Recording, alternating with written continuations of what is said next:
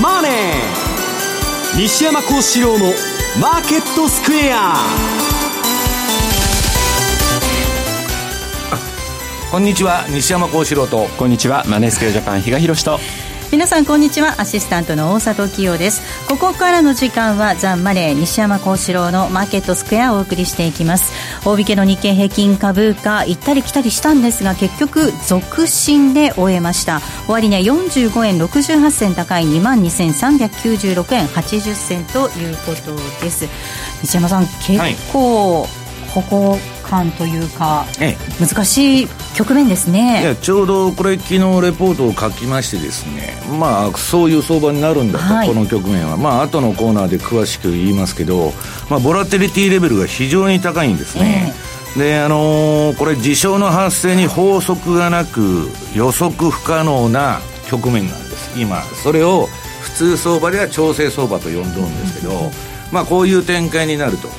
で私のまあいくつか、えー、やってるシステムトレーディングの中ではですね今売買がストップ命令が出てると、はい、売りも買いもシグナルが出ても従うなと、はい、いうのはそのボラテリティレベルが高いあの局面になるとバンクというですねシグナルが出て銀行に金を置いとけというふうになってるんですけどまあそういう局面なんですねえー、そして為替なんですがドル円がこの時間、えー、ドル円の動き確認します。112円の50銭台での動きです。5556あたりでの動き、えー、比嘉さん113円割り込む展開でした。確かになんか久しぶりに見る水準かなという感じなんですが、はい、とはいえやっぱりこう週間単位で振り返ってみると以前私、えー、番組出たのが3週間前になるんですかね。1週お休みもありましたので。でその時も言ったんですが株式のボラに比べて為替のボラはないよね。っていうのは相変わらず続いているかなと。そんな感じがしますよね。まあ、あのこの後のコーナーでお話しするんですけど、まあ、そんな中で少し目立ったのが新興国通貨の動きだったというところなので、はい。うん、まあ、唯一目立ったのはその辺りだったかなと、はい、そんな感じですね。えー、マーケットについてはこの後も西山さんと比嘉さんにたっぷりと解説をしていただきます、えー、そして番組ではリスナーの皆さんからのコメント質問お待ちしています。投資についての質問など随時受け付けておりますので、えー、ぜひリスナーの皆さん番組ホームページからご参加ください。ザ・マネーはリスナーの皆さんの投資を応援していきます。それではこの後午後4時までお付き合いください。この番組はマネースクエアジャパンの提供でお送りします。毎週月曜夕方4時からは毎度相場の福の神10ミニッツ。相場の福の神こと証券アナリスト藤本信之さんが独自の視点で旬な企業をピックアップ。藤本さん次回の放送ではどちらの銘柄をご紹介いただけますか？えー、次はですね東証マザーズ銘柄。ごめんなさいコマーシャルの時間。もう終わりです。詳しくはオンエアを聞いてください。月曜日の夕方4時にお会いしましょう。ほなまた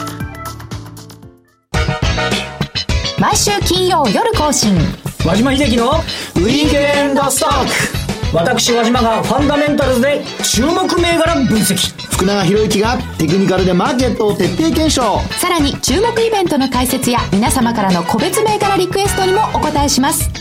1週間のマーケットトピックが丸分かりで月額税別476円。詳しくはウィークエンドストックの番組ホームページをご覧ください。当たったら褒めてねトゥデイズマーケットです。まずは、主に、えー、今日のマーケットを確認していきましょう。えー、大引けの日経平均株価、先ほどもお伝えしましたが、えー、続伸となりました。小幅ながら続伸となりました。終値は45円68銭高い、22,396円80銭でした。えー、高いところでは22,757円まで上昇しまして、安いところでは22,319円まで下落するところがありました。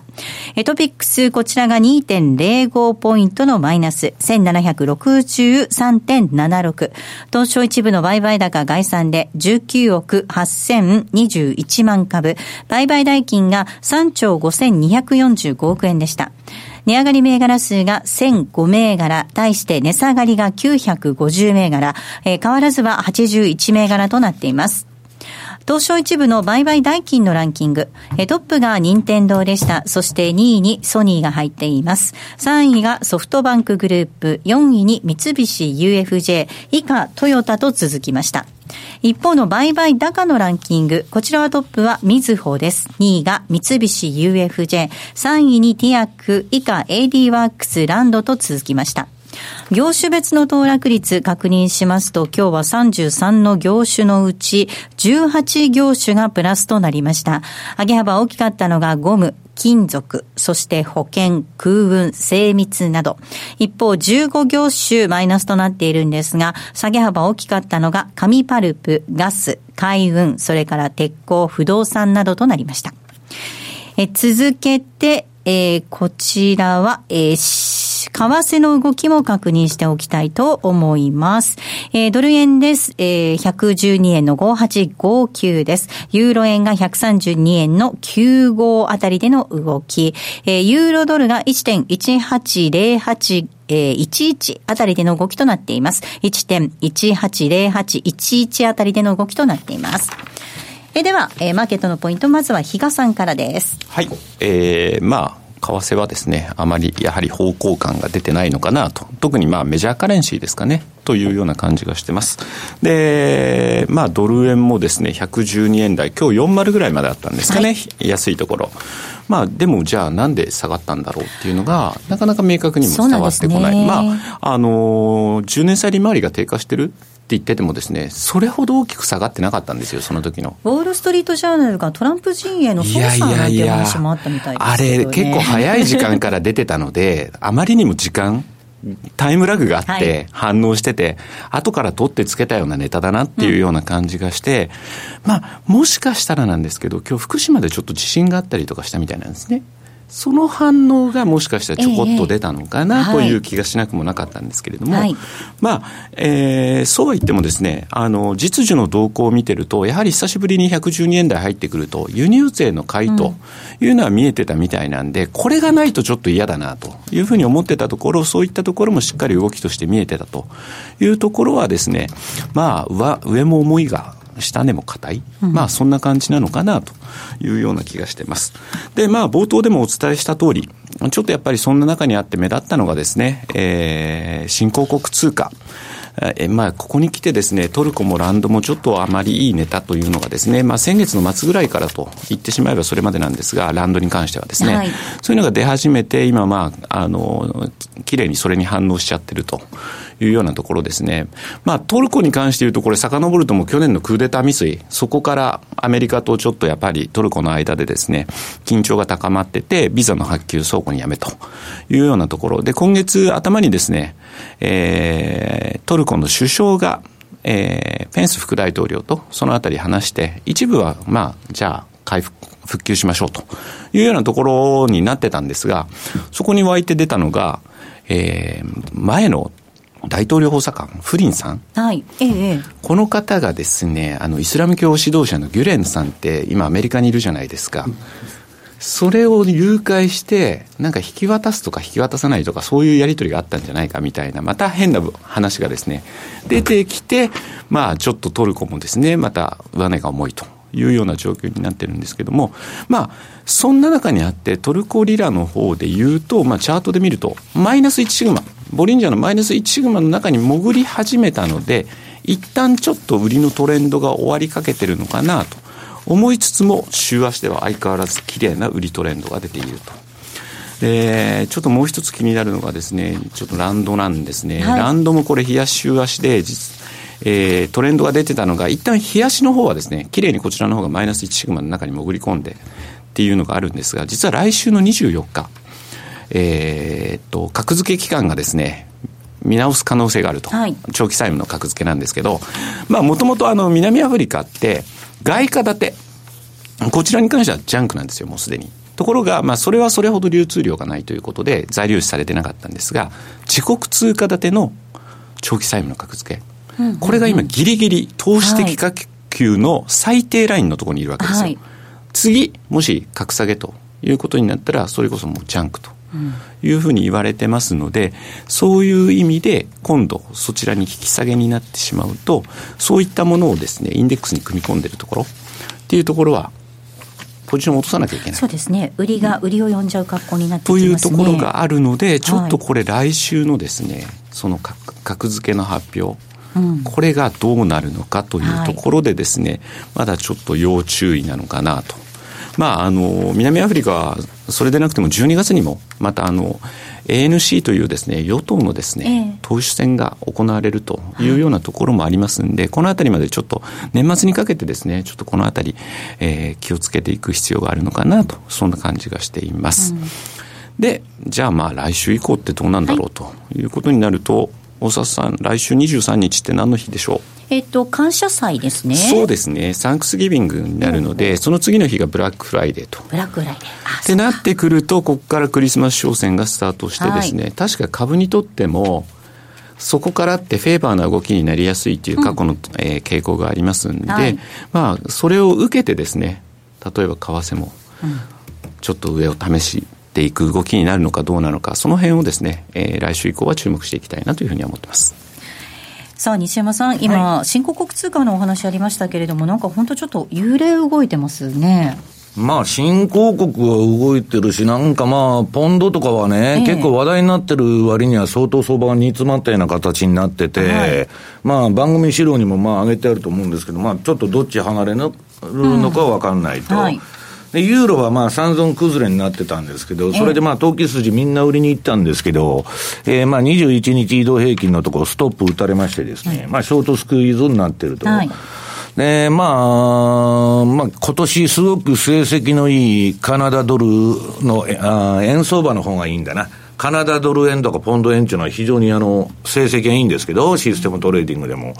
まあ、こちらの方もですね、えー、まあちょっと今シグナルが出かけたりしてるんですけど、なんだかよくわからないなという感じになってるんですよ。で、それは一重に、えー、12月にもアメリカが金利上げるって言っとるんで、まあ常識的に考えたら数勢的にまあ、あの、来年に向けても利上げの方向なわけですから、ドルは上がっていかなきゃおかしいんですけど、はい、まあちょっとここに来てですね、株がかなりボラタイルになってると。うん、まあそっちの方の不安と、もう、もう一つは減税ですね。はい、あれがまあ、あの、19年までもうやる必要がないと、完全雇用でまあこれだけ株から何からバブルしててですね、えー、減税なんかやる必要ないというような話で、で、段階的にやるっていうのはトランプがもう蹴ってますから、まあそこら辺がどういう落としどころになるのかと。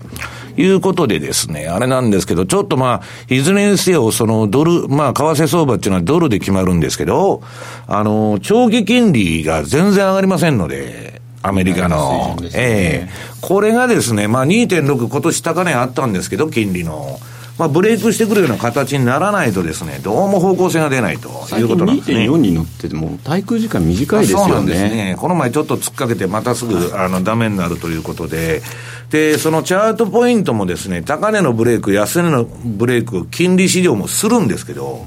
そこから相場が走らないんですね。はい、はい、はい。だからまあ、とにかくまあ、それがまたゴルディロックスというのが居心地のいい水準にずっと収まってると、うん、金利もね、為替も、はい、ね、株だけバブル、まあ、してるみたいな、えー、まあ、今の局面はですよ、ここ1、2か月は、まあ、いう形になってるということなんですね。そうですよね。確かに金利も為替もっていうところあるんですよね。為替なんかも、あ、安値抜いてきたなと思って、このまま下がるのかなって思うと、すぐ戻してくるんですもんね。えー、あの、だからもうこれ、あの、トレンドがですね、ちょっとはっきりしなくなっちゃってるんですね。で、まあ私がそのトレンドという意味でね、まあ大きなトレンドになるんじゃないかという場合には、これ番組でもよく言ってますけど、ビッグトレンドというのは、日足と週足で、はい、えー、両方標準偏差も ADX も上がって、えー、同じ方向になると、これはビッグトレンドになっちゃうと。今、例えばこの前ユーロが、えっと、売りシグナルが出たと、はい、ドル売りの。で、それは日足では出てるんですけど、うん、週足では調整相場なんですね。うん、要するに ADX も標準偏差も垂れちゃって、はい、えしばらく上げ下げすると。うんだから、大きなトレンドがですね、いまいちもう少し日柄をその得ないと、次のビッグトレンドがやってこないと。うん、で、そうは言いながら年末までコスクイしようとしてやってるんですけど、まず一つはですね、市場参加者が少ない。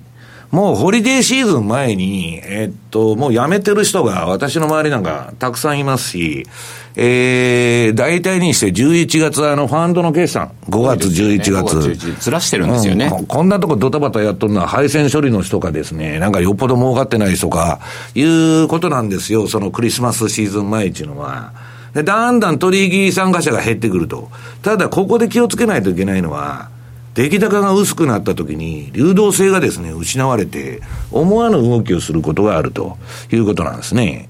だからまあ、あのー、ちょっとですね、かなり、えー、ボラタイルな、うん、展開になるんじゃないかなと。だからジグザグ、ジグザグやってですね、まあ、なかなか相場が走ってくれないと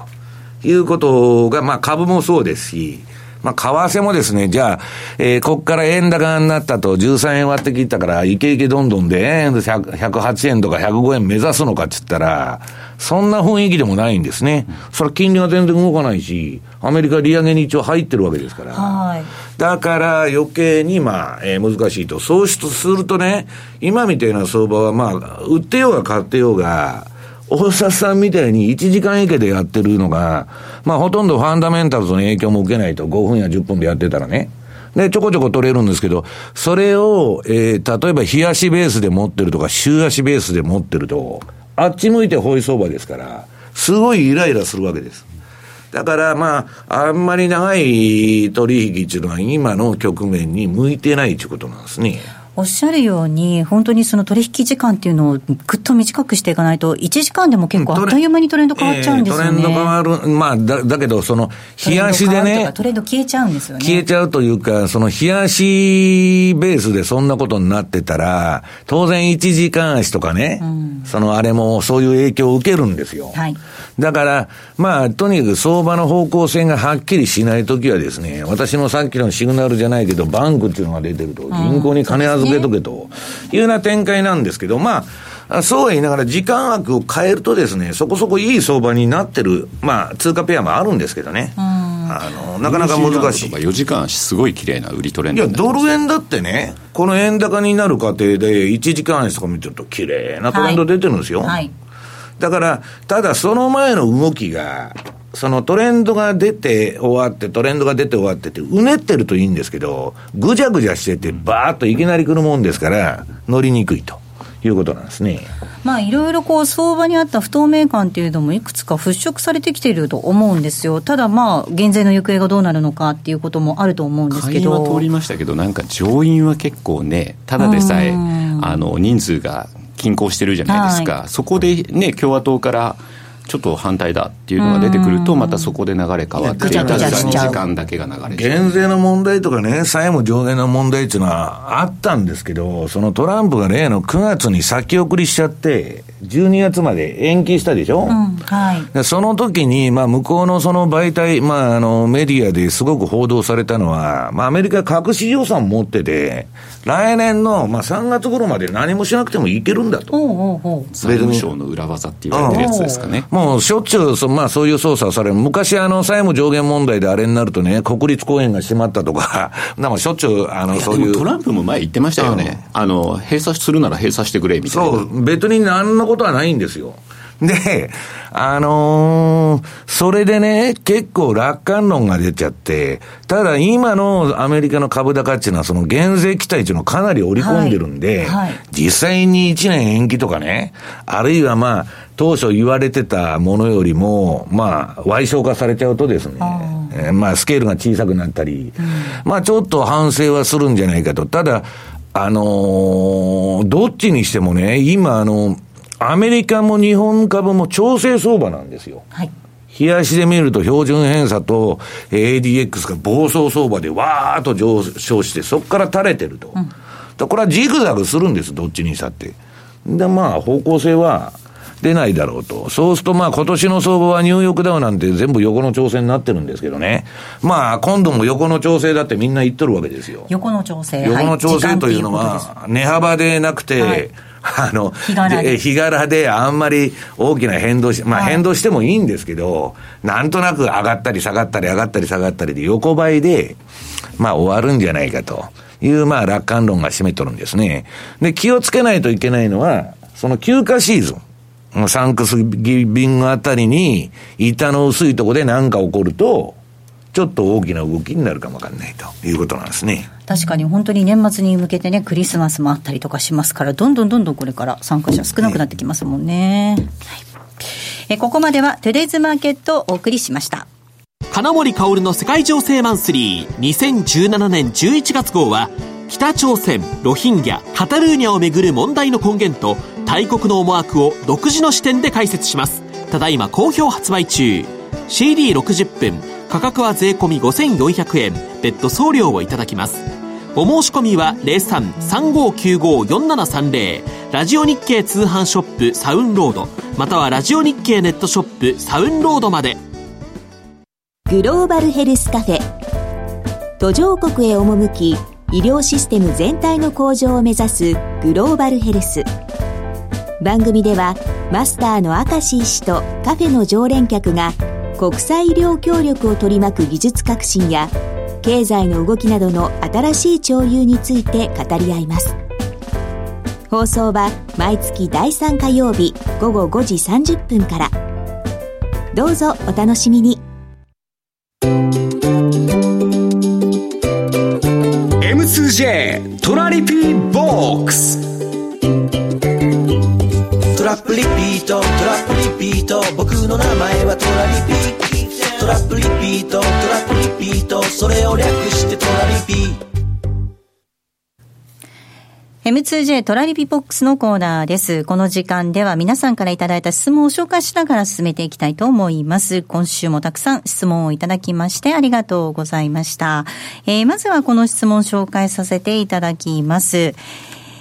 えー、総雲寺さんからいただいています。えー、なぜ驚きました？あっと驚く三尊崩れ、ユーロドルの三尊崩れと IMM の円売りポジションがかつてない大きさ。えー、そのためでしょうか、また円高に戻り混迷の度は増してきました。えー、ストップは置いたんですが、しつこく何回もユーロドルショートを短期でやって、ピラニアに食われました。えー、しかし不思議です。えー、IMM の円売りは誰だかわかりませんが、ヘッジファンドとか投機集団でしょうか。えー、これだと自分たちが大損しかねないのになぜここまでポジションを増やしたのでしょうか？というふうに質問いただいています。まあ、あのー、そのちょっとまあ難しい局面というか、まあ、ユーロは、えー、ロングが溜まってますし、それはあの 5,、うん、5月から9月ぐらいまで相当なそのドル安相場、ユーロ高相場やりましたんで、で、あのー、シカゴの IMM のポジションを見てると、円売りも溜まってるんですよ。で、それが、まあ、ファンド決算もあるし、解消されてもおかしくないんですけど、大きく解消に至るほどですね、相場が逆いっとらんのですね、このた、この人たちの持ち国の。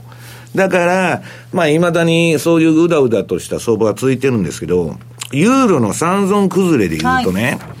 えっ、と、私もまあ、あの、この方言われてるように、もうストップ何発も打たれとると。まあ、ユーロだけでなくて、ドル円から何からまあ、それ順張り逆張り、まあ、しょっちゅう毎日のように何かはストップが打たれとるんですけど、まあ、日常茶飯事ですから、はいね、何か儲かって何か損してるということをずっと続けてるんですけど、はいうんうん、で、トータル3匹で儲かったらいいというやり方なんですけどね、まあ、ユーロのことでもうちょっと言いますと、これあのーもし本当にアメリカの金利が数勢的に上がっていくんであれば、はい、まあちょっとドル高になっても、まあおかしくないんです、もうちょっと。ところがさっき言ってるように、あの、まあ今日比嘉さんが資料も、えっ、ー、と、イールドカーブじゃないや、長短スプレッドが。まあ、スプレッドですね、え10年、2年の。まあ、これが縮小してですね、まあ、なかなかその、まあ、縮小すると円高になっちゃうんですよ。あの、本当の相関から言えば。ところが、これも面白い話で、長短スプレッドがずっと縮小してたんで、円高にならなきゃおかしかったんですけど、円高にならずに。ああ、なってませんでしたよね。で、それ、円安と株高と逆の動きになってるわけです。過去の相関から見ると。そうなんです、そうなんです。うん、今日も、ね、だから、今年の1月にね、モルガン・サンレーが発表して、市場の相関性が失われたんだと。今の市場は。で、これはね、景気の末期だとか、バブルの末期に起こる現象であると言っとるわけです。だからそこから、まあほとんど相関関係のない、えー、あっち向いてほい相場というかですね、いいとこ取り。で、そういう相場で最低取引とややってると、また先にやってむちゃくちゃやられるんですね。で、まあやらない方がいいという話で、まああの、ハンド税はそういう最低とか抑えとるんですけど、ユーロはね、結局あの、えっと、今日の番組の資料を見てもらって、その週足の、えー、なんだっけ、チャートを見てもらうとわかるんですけど、はい、これ完全に調整相場なんです。ユーロドルの週足のチャートですね。はい。調整相場の、えー、局面なんですね。はい。標準偏差ボラティリティ下がってきてますね。えー、ADX も下がってると。うん、だから、これはね、ユーロが下がるにしても、振りながらしか下がらないんです。上がったり下がったり上がったり下がったりと。うんうん、お分かりますか、うん、で、ジグザグジグザグ、あの、売りトレンドが出てるんであれば、週足で。標準偏差も ADX も低いとこから上がって、わーっと走ってやる、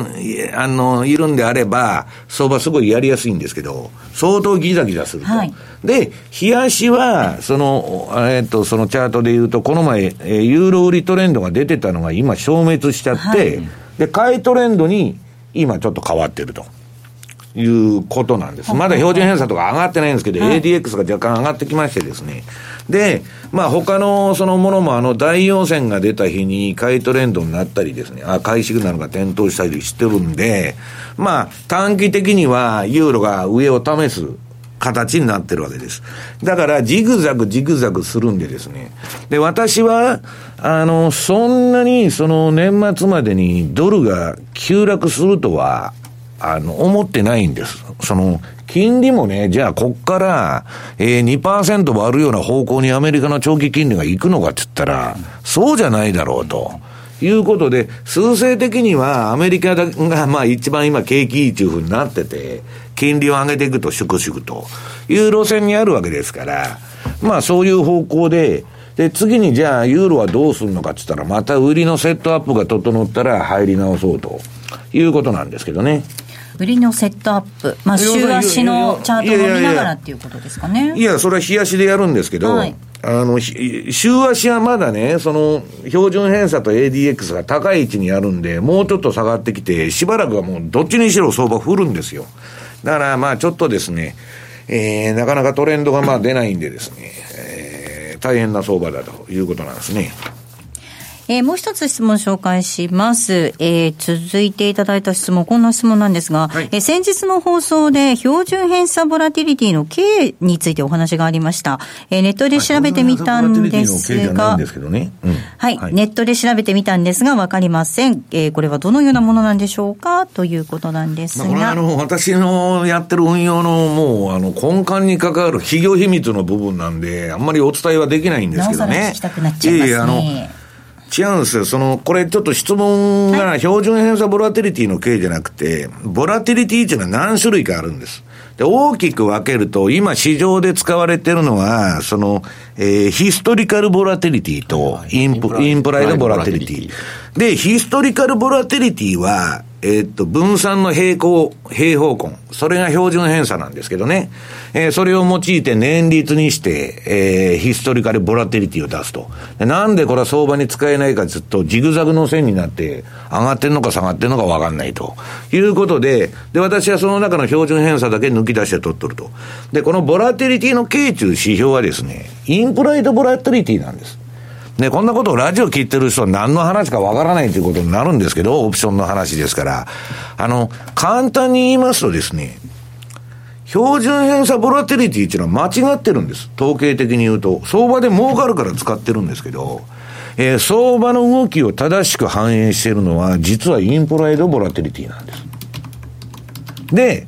まあ私のそのシステムの一部として、そのインプライドボラテリティを使って、それ何やってるかというとですね、そのボラテリティレベルが高いときは、相場に入らないというですね、えー、まあ、フィルターですね、をかけてるということなんですね。はいそれを見てらっしゃるということなんですね、うん、そのお話だったわけですね。だだから、その、えー、なんだっけ、えー、まあ、ボラテリティにはいろんな種類があるわけですけど、はい、えー、その、まあ、K というのはインプライドボラテリティだということです。うん、はいえー、皆さんからいただいた質問をご紹介させていただきました。今週もたくさん質問いただきましてありがとうございました。えー、ここまでは M2J トラリピボックスをお送りしました。山本薫です。大橋ひろ子です。辻るなです。マーケットトレンドは私たち3人がお送りします。日々変わりゆく投資情報を毎日コンパクトに15分でお伝えします。マーケットトレンドは月曜から金曜夜6時トコムスクエアから公開生放送。ラジオ日経ポッドキャスト過去に放送した番組の一部やポッドキャスト限定の番組を iPod などの MP3 プレイヤーでいつでもどこでもお聞きいただけます。詳しくはラジオ日経ホームページの右上にあるポッドキャストのアイコンからアクセス。浜田節子です。鎌田新一です。投資という冒険をもっと素敵にするためにマーケットのプロを招いてお送りする「ゴーゴージャングルマーケット」は毎週金曜午後4時からお聞き逃しなく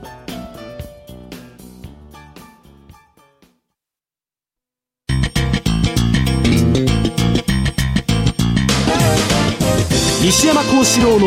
マーケットスクエアさあ、このコーナーでは、マーケットの見方について西山さんにいろいろな角度で教えていただきます。今日のテーマです。えー、予測不能？日経平均は、えー、ランダムネス相場に突入か、うん、日経平均はランダムネス相場に突入かということでお話を聞いていきます。まあ私はね、全くランダ、ランブ、ランダムネスと呼んでるんですけど、全くという表面、表現を普通なかなか使う人がいて、はい、まあ疑うもの、のない、曇りのないランダムネス、無秩序相場だと。あ、全くランダムネス相場。言ってるんです。はい、で、それでね、まあ、昨日事象の発生に法則がなく、予測不可能な調整相場というレポートを書いたんですけど、あ日経平均の動きっていうのは、ここからむちゃくちゃになるだろうと。あの、もう、もうちょっと早い段階から予想がついてまして、で、今日も、むちゃくちゃになってると。はい、動きが。はい、で、まあ昨日ある証券会社の人と喋ってたらね、うん、それはあの、西山さんちょっとその、どういうことですかと、このタイトルは。ねえ、はっきり言ってあの、宇宙遊泳とか空中遊泳みたいなもんですかと。そうだと。どこ行くかわかんないと。あっち向いてほいで、上がってたかと思ってたら下がってくるし、また上がってくるみたいなですね。そういう局面なんだと。で、えっと、相場っていうのは簡単なのはね、標準偏差と ADX が一緒に上がっとる局面っていうのは、一方通行になるんです、相場が。はい。上がっていくとか下がっていく。はい。で、もっと言えば、我々が、えっと、大儲けできる市場っていうのを選ぶときにね、どういうマーケットを選んでるかちょっと、じりじり上がる。じりじり下がる。あの、日本の失われた20年見てたらわかりますけど、じり品っていうのは長いんですよ。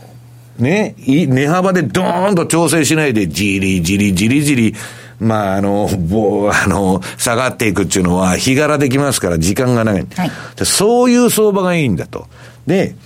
今みたいに急騰したり急落しとるというのはですね、その動き自体が信頼性がないっていうか嘘くさいんですよ。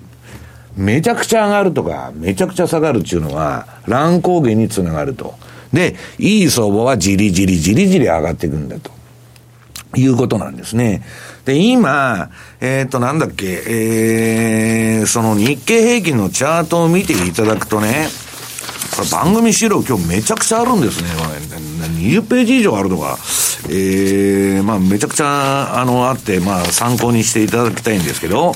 えー、私が何を言ってるかというのは、そのチャート見たら大体わかると思うんですけど、まあ、ボラテリティレベルが非常に高すぎると。まあ、まあ、この前のね、52の標準偏差を、えー、2シグマをですね、二つ、二日連続終わりに飛び出したと。で、そこがこの日経平均の大暴走相場。まあ、暴走というか暴騰ですね。これの合図だったんですけど、えー、そこでボラテリティがですね、通常ありえないようなレベルまで上がってると。と、ボラテリティが高いというのはですね、うんと、ボラテリティっていうのは先ほど言ったインプライドボラテリティでも、えっと、なんだっけ、えー、ヒストリカルボラテリティでもね、何を計測しているのかというと、相場のリスクを測る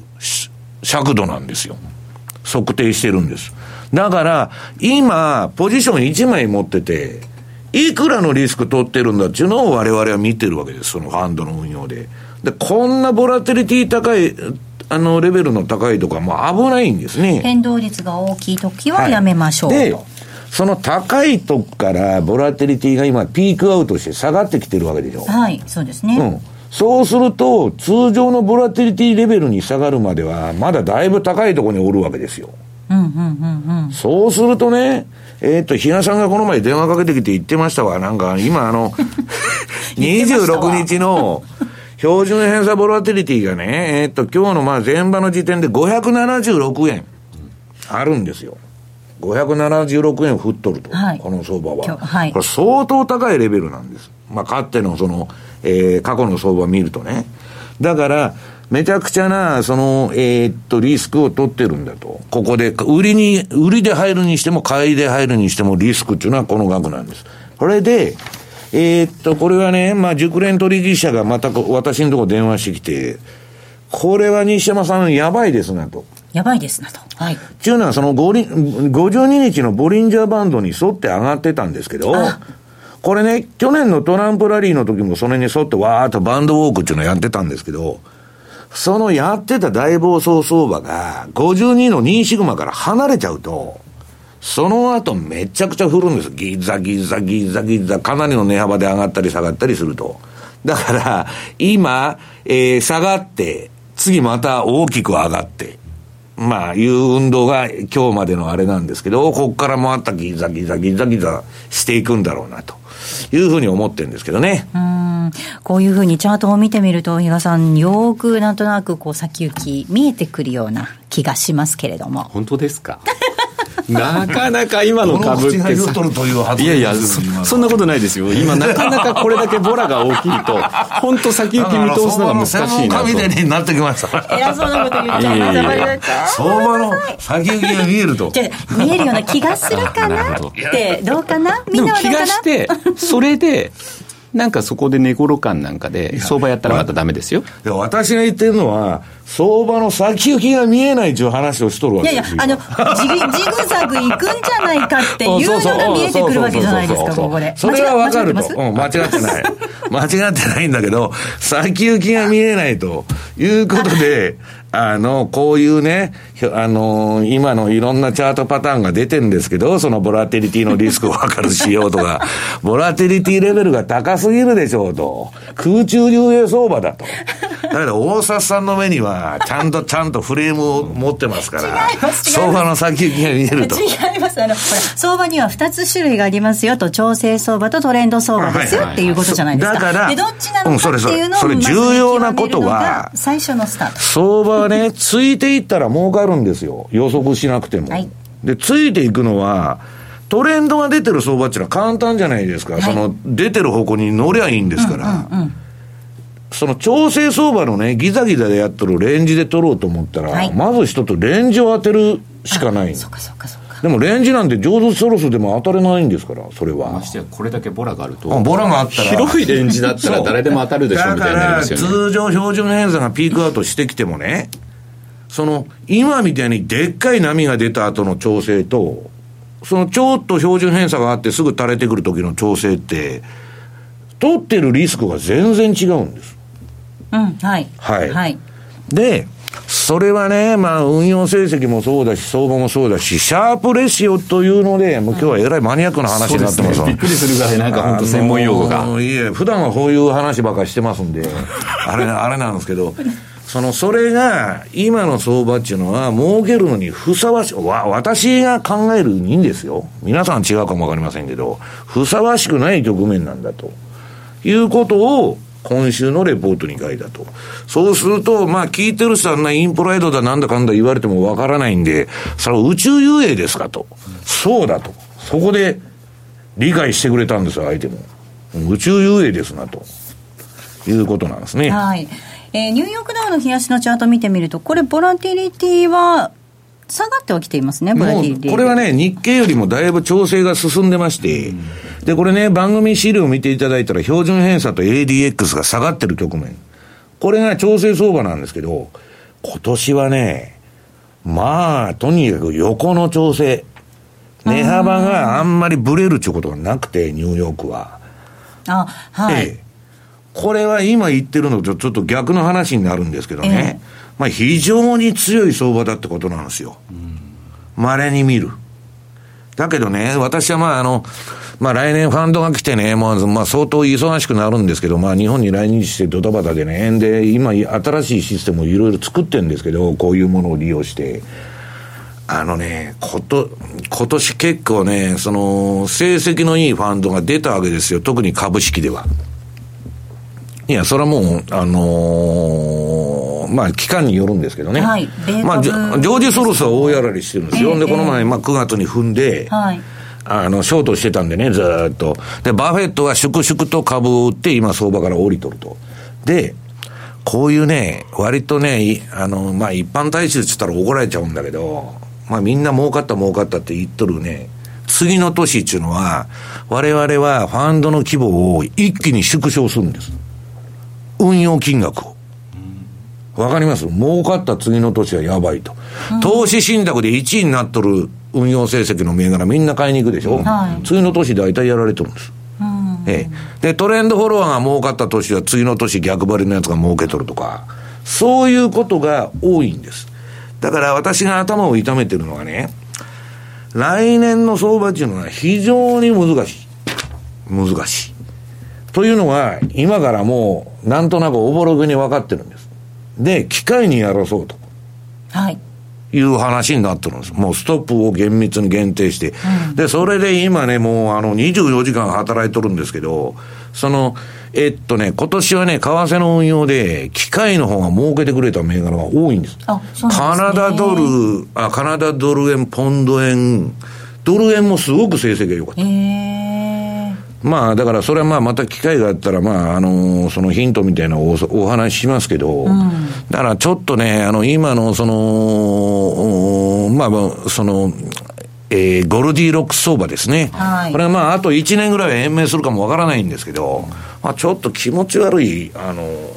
相場であることは確かだなという気がしとるんですけどね。なんとなく気持ち悪いな、変だな、この動き嫌だな、とかっていやそれは思うんです結構続くんですよけどね。ナスダックだってね、えっと、3000、4000で気持ち悪いって言ってて、5000まで走ったんですから。だから相場の5波動っていうのは一番走って、めちゃくちゃでかいんですけど、結局ね、押し目買いさえしてたらいいんだということで乗ると、最後まで買いに行くわけです。はい。で、上がれば上がるほどポジションがでかくなってくる。で、最後捕まるんです。うん。だって下がってるのにまた押し目買いに行くんです。で、さらに下がって押し目買いに行って、で、その後下がるとポジション飛んじゃうんですね。大体先物とか FX やってると。だから私は相場は絶対最後まで付き合わないと。 first in, first out で途中で降りるというやり方が一番安全なんだっていう信念のもとにやっとるんですけど、まあそうは言いながら最後の相場っていうのは美味しいんで、はいそこは短期トレードでついていくと。短い時間のね、 time horizon で、毎日ドタバタやってついていくと。あるいは、まあ、機械に小さいポジションでやらしとくとかですね、いろんな方法があるんですけど、まあ、そういうやり方をした方がいいんじゃないかなという気がしとるんですけどね。 first in, first out いいっていうのは分かってるんですけどね、なかなかね。いや、だなかなかっつったら、いや、それを、その大里さん的な今の発想で言うとね、株っていうのは持ってて一生売らなかったらいいんだと。バイアンドホールドで。はい。いう話になるわけですよ。例えばね。だから、うん就職した時に株買って、定年の時売りゃいいんです。はい。現物株投資が、株は皆さんデタラメやってても儲かることがあるんです。プラスサモのゲームだから。インフレ分上がってきますし、ただ、こと FX とか先物取引っていうのは、えっと、資金効率のためにレバレッジ、いわゆる借金をして相場やってるわけですから、それは通用しないんです。はい。はい。えー出るときは、降りるときは降りる。いや、それは私のやり。方であって、全く違う人も、あの、たくさんおられると思うんですけど、私は自分がやってるやり方の、その、説明をしてるだけでですね、それは相場っていうのは、いろんな考え方があるわけですから、だからもう、バイアンドホールドで持ってるのが一番いいんだと。だけど、そうなると、いつ売るんだっていうのはね、